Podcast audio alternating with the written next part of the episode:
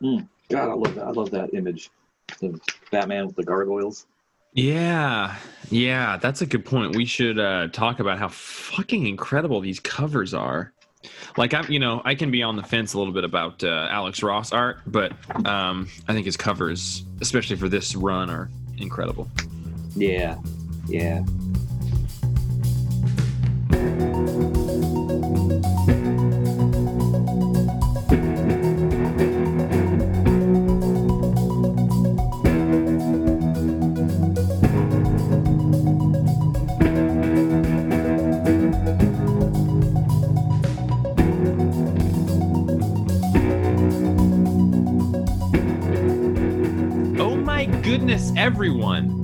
Welcome to Batman in Quarantine, episode 22. I am always Ev Jeff here with my amazing best buddies.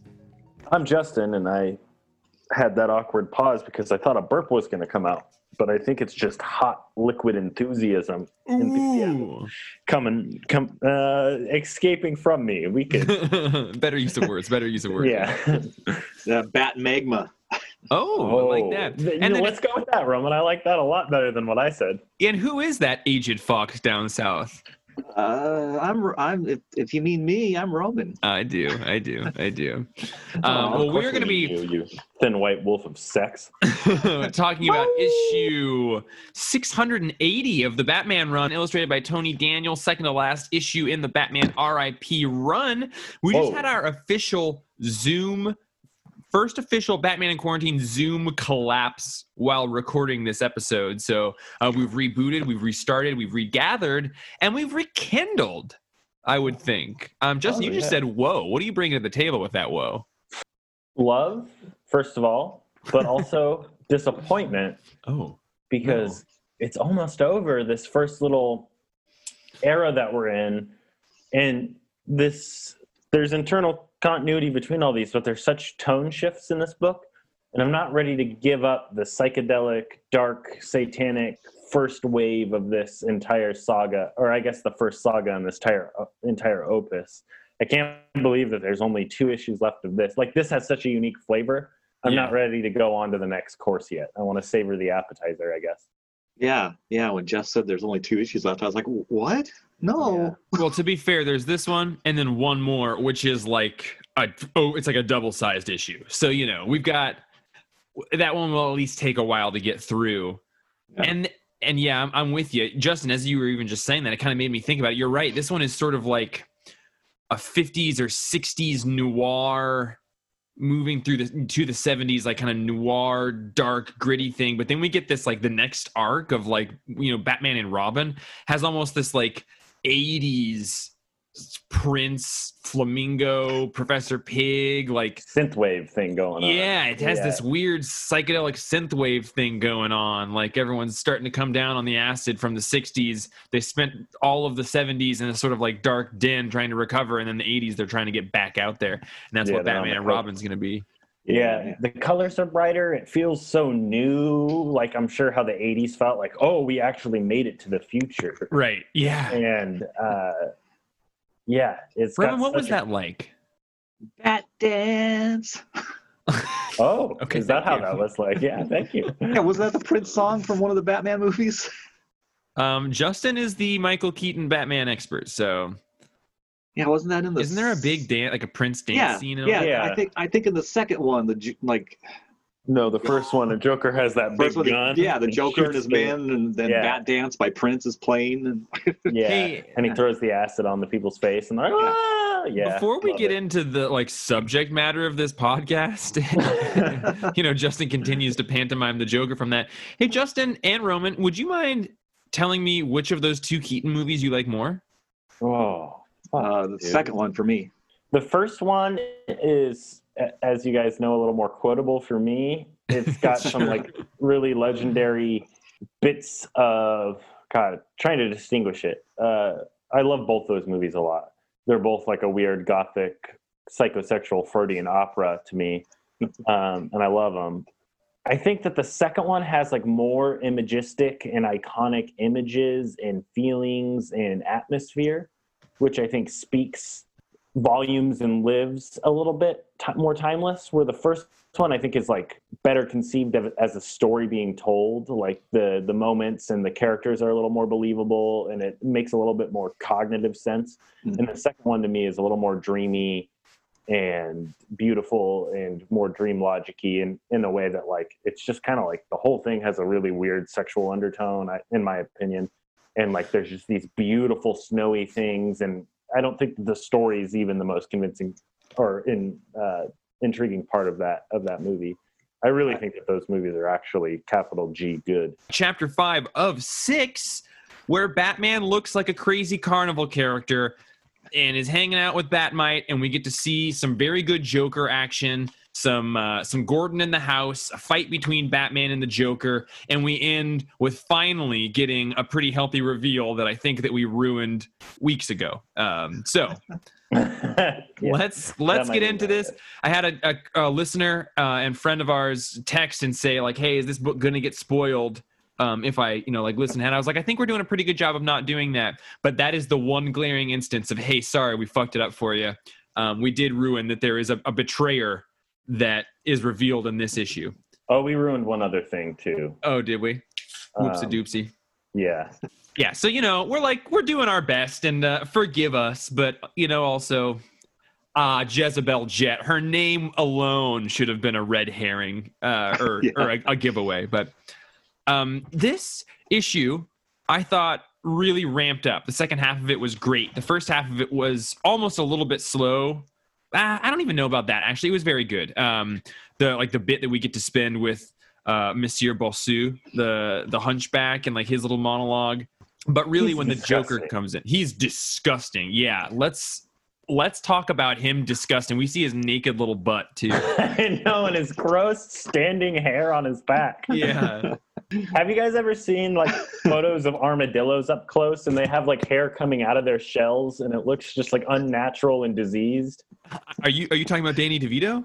Is he an armadillo?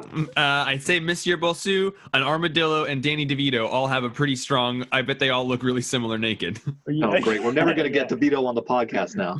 oh Damn. man, Romans and I can get us an armadillo though. yeah, yeah, you could.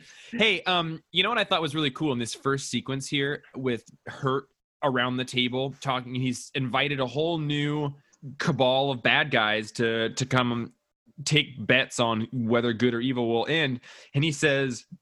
Our annual game of, of good and evil. And I looked at the month this came out. Our book says this came out in October of 2008.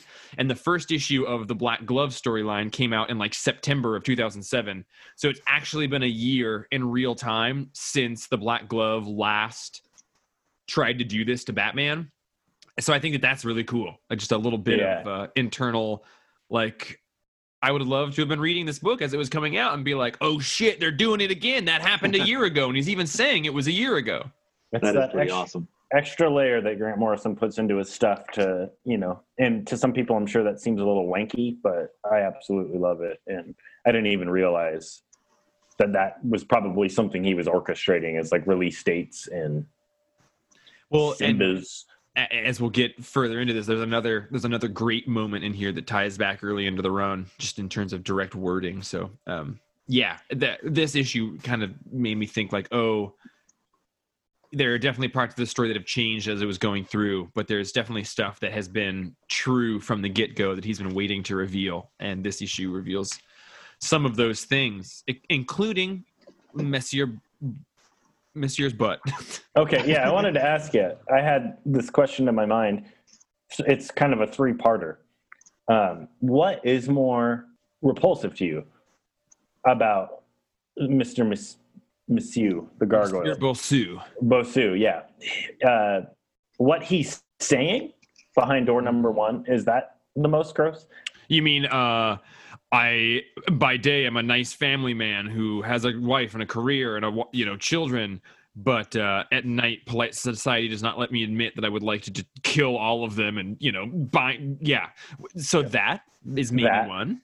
Uh, yeah, my mine is the twisted soul of a monster. Um, yeah, he that his drooling mouth or his little butt behind. Which one of those things is the most gross to you? The drool. Okay, yeah, the, the, drool, drool is the drool with those words. yeah. Back hair for me. The back hair on the drool shot is just so bad. Um, I thought that was kind of awesome. Yeah. Well, you're a But- hairy but I man. have, yeah, I have a, I have back hair and shoulder hair too. So I like- really, I really like that he actually puts on a mask that makes him look like a hunchback. Like yeah, it is this you know so many villains would look that way and that would be the written origin for why they're a bad guy is because i was ugly and made fun of and here he actually feels like internally he there's a disparity between uh, who who he is on the inside and how he looks on the outside and and he dresses up to look like you know how he feels inside yeah, that was a really good touch because until that point, we hadn't realized that that wasn't his natural face. right right. There's just such a through line of like y- Jungian and some Freudian stuff in Batman, you know, making the outside reflect the inside, the unconscious to the conscious, that kind of thing. And Arkham Asylum is super Jungian. Like, I think that Grant Morrison does a really good psychological thing with Batman without only making it about psychology. You know, it can be Yeah. fun and That's a Yeah. really good point. I think a lot of people will start a Batman run with the thesis statement of some psychological component of Batman, and then that is what the run is about. And and I think that you know a strength of Morrison is that very seldom is anything that he writes only about one thing. Yeah. Yeah, he's got like smart theory in a way that like internally is consistent, makes makes things make sense, but he also lets things make fucking no sense and still be fun, like Batman running around in this garbage costume and beating people with a bat and somehow that being the secret thing that like the secret device that he has is being crazy. I love that.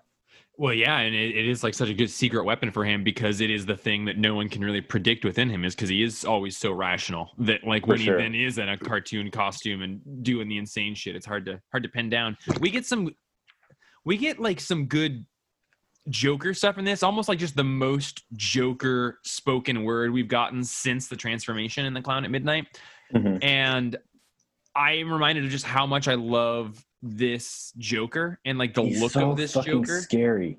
Yeah, it's Yeah. so Marilyn Manson. Like he looks so much like Yeah. him there, and but it, there's also this like sadistic sexiness to him as well. Yeah, Uh, he's very serpentine. His Yeah. he's very spelt. Um, yeah, his, his and his smile is really. I mean, because the the gums are so prominent. It's it's actually scarier looking to me than like the later versions when it when his like face is cut up and everything. yeah, yeah. Just just this hideous rictus grin he has in here is horrible. And the gunshot on his head, just like that's the wound that broke the Joker. That's the thing that like pushed him to be this super evil thing. yeah. And I I love that reference, Justin, and he he gets to a little bit later in the issue, but the the profound sense of betrayal that Joker feels believing that Batman shot him because in the very first issue of the run, you know, one of the cop Batman shoots him and he is in his like, you know, purple outfit Joker and he gets shot in the head. then he goes through this horrible transformation in the Clown at Midnight issue into this Joker. But I love I love how betrayed he feels because it's like we have a dynamic. Like I antagonize you, you beat me up and put me in jail. Like How dare you actually try to kill me? yeah how dare you use a gun and defy the rules that we have you know set out like it's i i think that it, and it's not even like so clearly stated as like this is why this offend- but it, it just in his talking it brushes on that subject enough times in this specific issue i think it's really it is a profound thing that happened to the joker there Yeah, yeah. In a way, it and this just occurred to me. You saying that, Jeff, that it's a um, it's it's a betrayal and reversal of the end of uh, Killing Joke. You know that final scene between the two of them. mm-hmm. Yeah, yeah. Um, it's bet- betrayal of that relationship because they need each other and, and they and they fuel each other. Yeah, it's it is interesting like how in so much of the Harley Quinn Joker relationship dynamic, that's so it's kind of an inversion of the Batman Joker relationship. Harley Quinn Right. is to Joker kind of what Joker is to Batman. Yeah. Right. Mm. And just like the idea that like Batman upped the ante by bringing Batman in heavy quotes, like up the ante by bringing a gun to their dynamic and shooting him. And so like Joker had to up the ante And do you really want what Joker has in store when he goes to the next level? You When know, we're like, going for the murder game. yeah, for sure. It like he murders people all the time, and that's him playing nice. You know, this is what you get when you push on him and force him to evolve or you know um, go through a metamorphosis.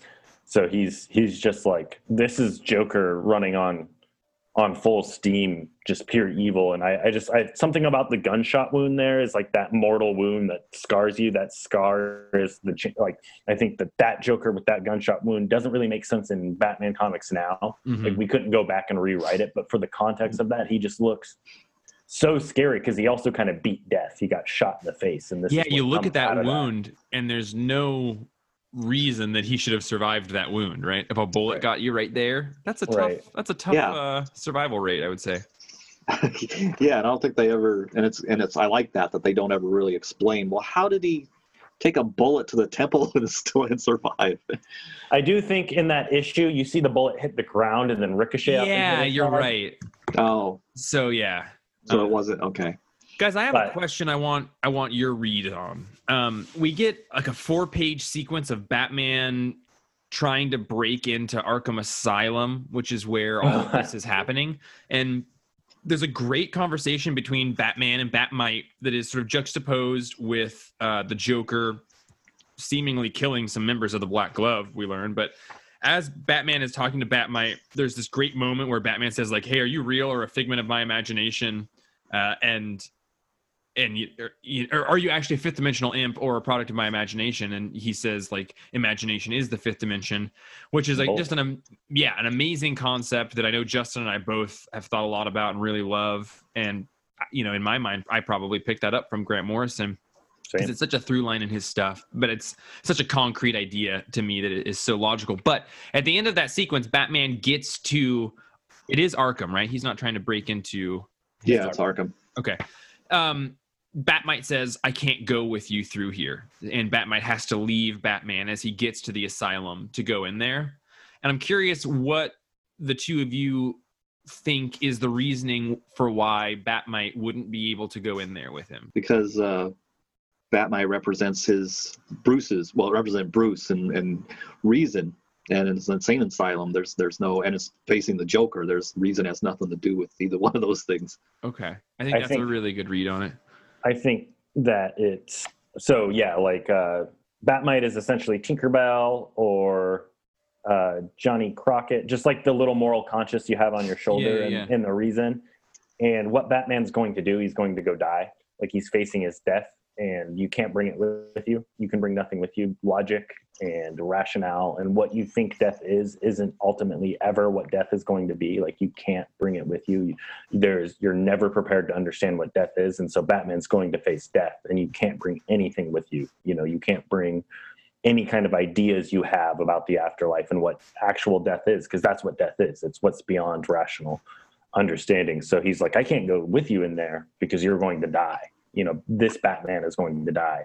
And so uh, who, the last remnants of who Bruce Wayne is needs to die. And so that's symbolically, I think, what's going on. Man, those are both Wow. fantastic reads. I love always some of my favorite parts of this podcast so far have been asking you guys kind of Batmite questions because I, I think that that character and that story component is a thing that can be looked at from so many lenses as to what it is and what's going on. Um, I really like Yeah. having these perfectly vague interpretive things that we can talk about and just you both always have great reads on these things. Well, thanks. I wonder. I wonder if Morrison, if when he did Arkham Asylum, if somewhere in the process of writing that or something, like the Batmite ID idea that's here occurred to him.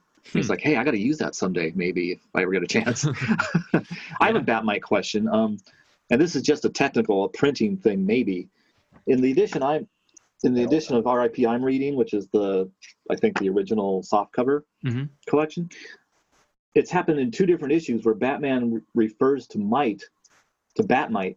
M it's I not- G H T. But yeah, it's it's not spelled that kind of might. I Is saw that that is that well. tr- is that true in your guys' collections? Yes, I noticed Oh. that as well. Um, So- only so- once in this issue, but yeah, he refers to it as M I G H T, and I was like, oh, I wonder if that's an editorial error or Yeah, that's what I was wondering. Is that yeah, was that just a mistake or does that mean something. If it does mean something, I have no idea what.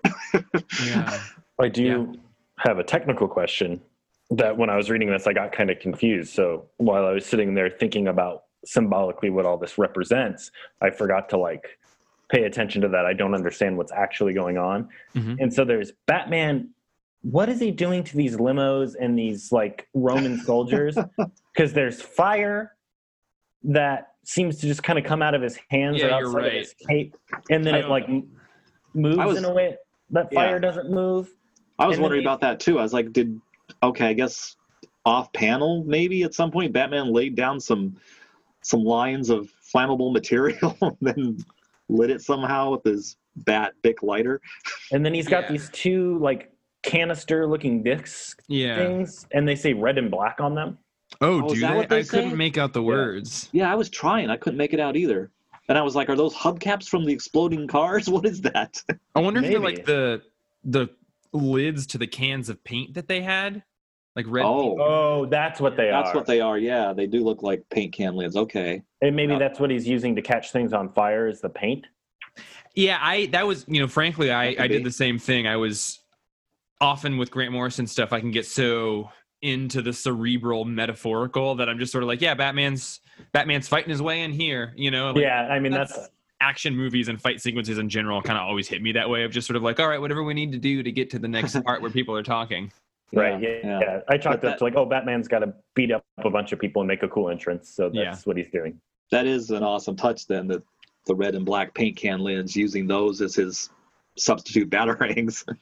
No, that's that's another like little detail that helps. Even though the scene, like panel to panel, doesn't really make sense how he does it, it's cool that he ha- himself has an explanation for what those things are and where Sure. he's getting his weapons. Yeah. And stuff. So throughout this, you know, two issues ago, we see Doctor Hurt and Monsieur Bossu release the Joker, and it seems clearly like the the you know Doctor Hurt wants to utilize the Joker and kind of feels like he can control the Joker. It seems Right. like, and he, you know, Joker obviously can't be controlled, and he kills. um He kills the sombrero, and he kills. Who else does he maybe kill in this issue? Um, But- People, he's I'm just hacking up it. henchmen as he walks. yeah, down he's the hacking up the aisle. henchmen. But why? You know, like I wonder what. I wonder why Doctor Hurt wanted the Joker to be included in this. I think he wants to take claim over who gets to defeat Batman and Mhm. establish himself as the ultimate evil. And, you know, so much of this is breaking the human spirit and wanting to prove his dominance over the criminal underworld and over kind of mankind in general as as someone who thinks they're the devil would want to do.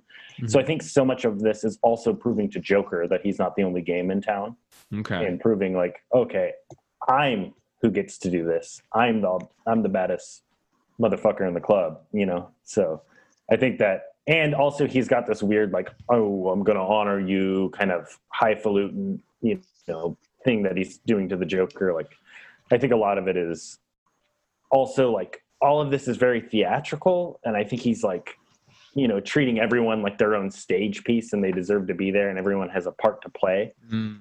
um, but yeah, I think mainly he's just doing it to kind of wipe Joker's nose in the dirt in an arrogant, kind of gross way. Like I'm, I'm the, you know, the new, the new baddest thing. Yeah, and also you know soften up Batman some more. You know, let the Joker like do all the heavy lifting, and then Hurt will step in and finish him off. Yeah. Is his plan, true. I think. Yeah, Um, for sure. it- there as as this issue progresses, we get a little sequence of Commissioner Gordon who's making his way through the Wayne Manor, which I don't think was brought up in the previous issue, but two issues ago, uh, it, wa- it was shown that El Sombrero has booby trapped the Wayne Manor, and now Gordon is trying to make his way through it. And you know, he says like, "You've well done, Gordon. You've advanced a whole 15 feet without triggering any of the booby traps." Which I thought was awesome, but Gordon is walking past the the hallway that has all the portraits of different Waynes, and there is a Mordecai Wayne portrait, and he looks eerily similar to Bruce Wayne. Yeah, yeah, and later on, and We'll You know, follow up on that later on. yeah, yeah. couple but this is the first appearance of the Mordecai Wayne, I think. Yeah, which is pretty cool. Yeah, this hallway has like significance later on. Yeah, the hallway itself.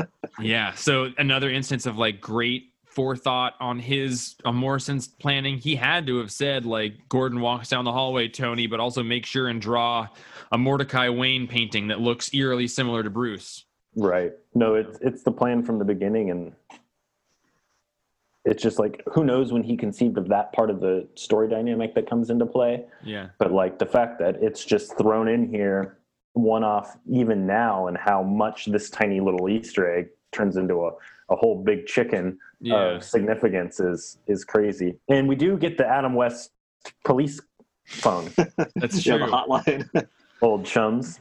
Yeah, and I love that Gordon does trigger a booby trap, and just as that he's about to get shot, we get Damian burst out of the shadows and kills the guy that was going to shoot Gordon, and Talia shows up with some assassins and, and Damian, and I I liked that, you know, Talia says, uh, although I rarely permit policemen to go unpunished, which I love that statement in of itself.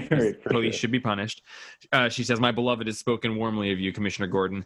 I love that the people who know Batman, who don't know Gordon, still know Gordon is this respectable person because Batman speaks so highly of him. I just really like those human aspects of Batman when they happen. Like I love when he cares about Tim, or I love when he is clearly a good dad, or I love when he makes his deep respect uh, and, and admiration for Gordon apparent to the people close to him. So it's just it's I love that. I love it too, and I love Gordon getting some respect because he has been a homie for so long, and just so like goes, long. goes through so much shit for Batman. Like, thank God. I mean, it sucks that they like stomped Alfred because that sucks. But like, at least Gordon doesn't get done dirty in in this shot. Like, at least a bunch of ninjas didn't run up and cut up Gordon. You know, Yeah. like, they're like, no, let's wait. Batman actually respects this guy. He must be worth something. So him getting a little respect and uh, deference is, is cool. this whole time batman is trying to make his way through arkham to ultimately get to jezebel jet who he believes has been kidnapped at the same time he was in like when the Zur-En-Arrh trigger took over his mind when he was in the cave because hurt showed up there. So he's doing his best to get to uh, jezebel. I just remembered that there's that great line earlier in the issue where batman says like or someone says like that's a really dumb looking costume. He's like it's red and yellow and purple. The colors of sheer confidence. Robin did it effortlessly for years like survived years with these colors. And i was like yeah fuck yeah. The colors of pure confidence. And like you know that respect for robin having survived wearing these colors forever just like that's a great bit too yeah, yeah, I love that too. and like confidence is the opposite of fear and batman's whole thing is you know fear so i thought that that was a cool you know if, if that's intentional or not i don't know but i'm um, sure it is and and you're totally right and batman's whole thing is fear but it also kind of stems from bruce's fear of bats and Yeah. bruce isn't in this consciousness at all. So it is there is no fear. It is just the confidence of the batman because none of the fallibility of bruce is there. That's a good point justin. Um yeah. Cool stuff. Then we really hang out in the black lodge you know with, Yeah, know. Uh, with batman of Zur-En-Arrh and the joker having this great sequence in this red and black room and it's this nightmarish vaudevillian thing and i love a lot of the dialogue the joker is saying but when he cuts his tongue to like mirror a snake's tongue and that is just like a horrific panel of like a razor blade cutting through long lengthwise a tongue. Woof. Yeah. And just the serpent light uh, like he's even drawn long and lanky and serpentine like that's the motherfucking devil. That's Yeah. the real devil right Yeah. there. Dr hurt you ain't got shit. You won't cut your own tongue open just to like prove a point and bleed from the mouth. Uh, yeah he's he's fucking crazy. This dialogue is like the most evil and just like oh i love when joker is like bragging about how bruce could never figure out. Like you think it's so easy. You can just go into an isolation thing and go down the rabbit hole. You think that that's how you're going to figure me out i think it adds some credence that joker is smarter than batman at the end of the day. Yeah. Like, i i think that he he's insane and broken and like, right right. kind of sometimes not very function like he can't kill batman because he's trapped by his the logic of his own games. But i think that like sometimes there's been reason to believe that joker is actually the smarter one of the two Well, and when you're not bound by logic and you're not bound by reason, you know, when you're playing chess with no rules and no board, you have Right. advantage over people bound by rule. So Right. yeah, I you know, I, I think you're right to an extent there for sure. Hey Roman, how do you feel about Joker's black and red scarf as the battle continues? I was wondering. I was wondering where where he got. Oh, it's part of the curtains behind him. Batman's Yeah. literally strangling him with a curtain. yeah, That's Yeah. janky. Um, Everything's a weapon when you're the Batman of Zur-En-Arrh. Yeah. what's interesting is I just realized looking at these pages that um, yeah, Batman's got the scarf around him, and at one point, oh, I guess when they pulled down the curtains and everything, that's when you bat you find out that uh, Jezebel's right behind that wall. Held Yeah. captive in there. And it's just interesting that then, that, but then Batman changes to trying to rescue her, and the Joker, well, he almost disappears for a page and a half. Yeah, he does. Yeah. what did the- you guys?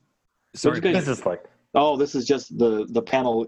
Um, Jezebel's in that chamber, and I thought it was really cool that there's some tiny inset panels of you don't realize at first, at least I didn't, that they're uh, black and red rose petals falling in that chamber, and the panels with those petals they get bigger and bigger as they descend to the floor yeah to the bottom of the page.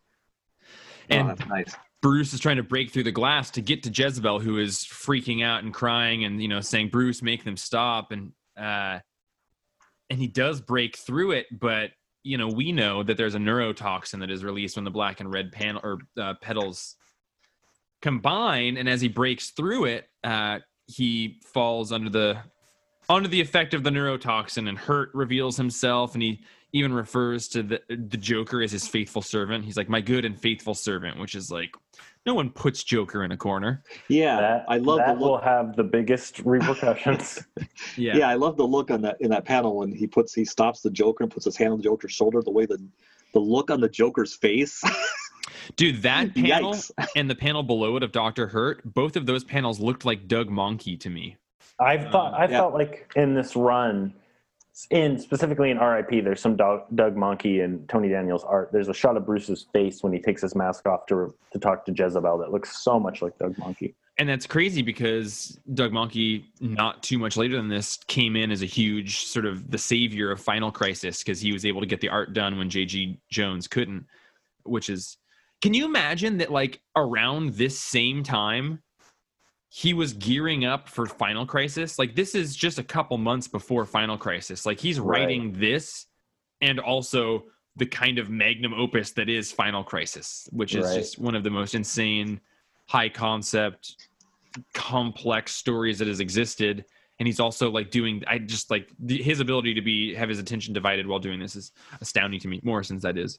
I love um the those two final pages of this issue the red and black with batman kind of losing it and starting to get the joker toxin and starting to laugh and he almost looks like he breaks the bat radia possibly yeah. Well, I think that I feel like that's been broken for a while. I mean, I, I think it's one of the things he found right in the garbage in the trash that I loved it when they revealed in a panel that that's what the bat radio actually is. It's just a, a probably broken old transistor radio. yeah He's playing with it for sure. yeah yeah.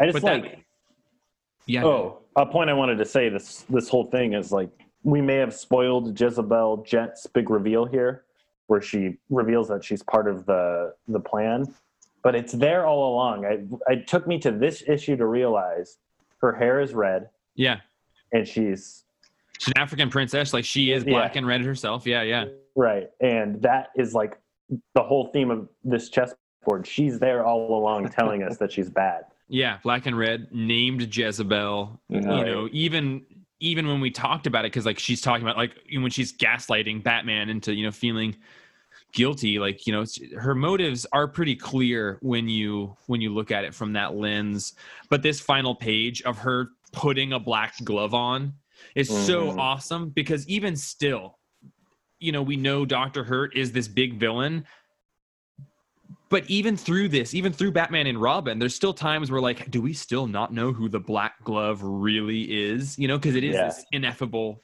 thing. It's a conceptual thing. So it's her looking sexy as all hell and evil, like licking her lips and putting on this black glove and a rose, like a red rose, falling on her finger. Batman's finally giving in. Yeah, it that is a great final page and it's a great reveal and she looks so evil in that single shot I know, and just Batman, you just get this feeling like Batman is fucked, unlike he's ever been fucked. Like, how is he going to get out of? It? they actually took our hero and Fuck. did more than break his back, like messed him up. Like, I feel like at this point, the despair, like Batman's not getting coming back. This is the end.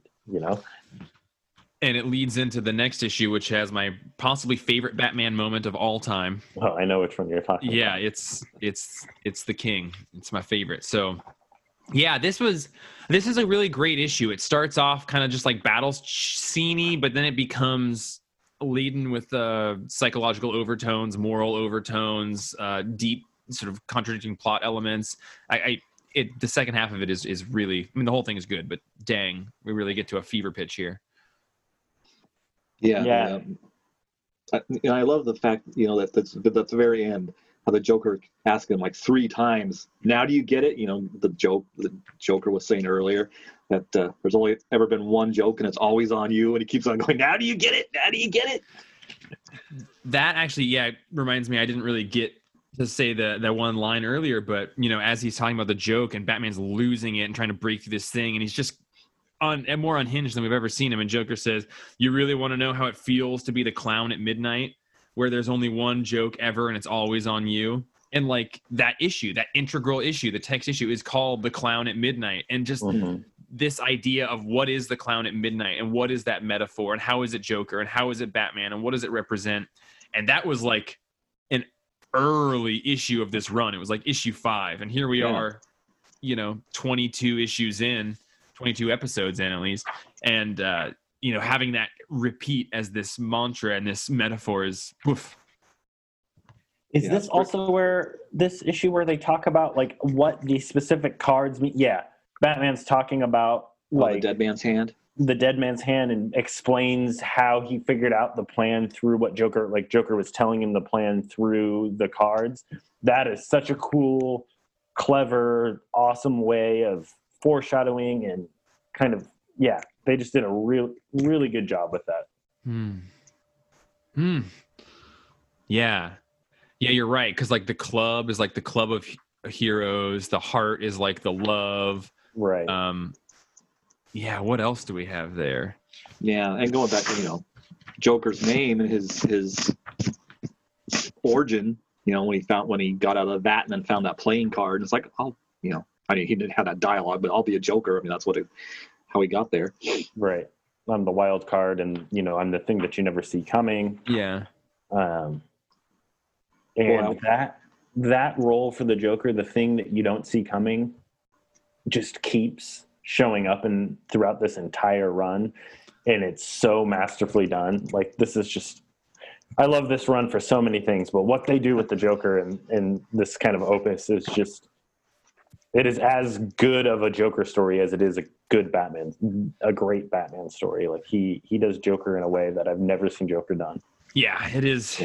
It is. It is masterful, and that was a great issue. And now I can't wait to talk to you guys tomorrow about the giant, oversized finale of all of this. It's so good. It's so and then we're good. to need to take a ah. nice sit down and just summarize what we've learned you know the end of summer camp. What have we learned one third of the way through this run? What are we looking forward to? What are some themes? So i'm very excited to talk to you guys tomorrow about the the big one. Is there anything else we got to talk about on this one? Anything you loved? Any thoughts? Finishing things? We've been here for a while especially considering the call got canceled at one point. It's Um, just my favorite thing. Yeah, it's, it's so damn damn good. You know, there's one little tiny thing I just noticed. Batman on his belt. Batman has the um, Charlie, Charlie. Caligula's uh, uh, laurel leaf. Yeah, on his belt. I'm, and we don't know yet if does he have it there as just like a trophy or is he going to use that for something and how could he use it? what would it be Yeah. um, well everyone Um, I'm so glad that you're here with us. Thanks for listening. You, as always, can write us an email or you can record a voice memo on your phone and attach that in an email to batmaninquarantine at gmail.com. We would love for your questions. We would love for your feelings, your thoughts. Um, again, we, we posted this yesterday, but we would love to hear. I think there's a lot of people who read Batman RIP without any context because it looks like a book that you can drop just drop in on and it is super not that. So I would love to hear anyone's thoughts on what their read on that freaking this freaking book is with no context and uh but yeah anyway um roman justin thank you so much for joining me So glad to be here. Yeah, thanks for having us. This is and this is great. oh it's not even me having you at this point. This is just a three bedroom apartment that we share. We're all in the living room right now. But um, all right everyone. As always uh, for batman in quarantine on behalf of roman and justin i am jeff and we will see all of you tomorrow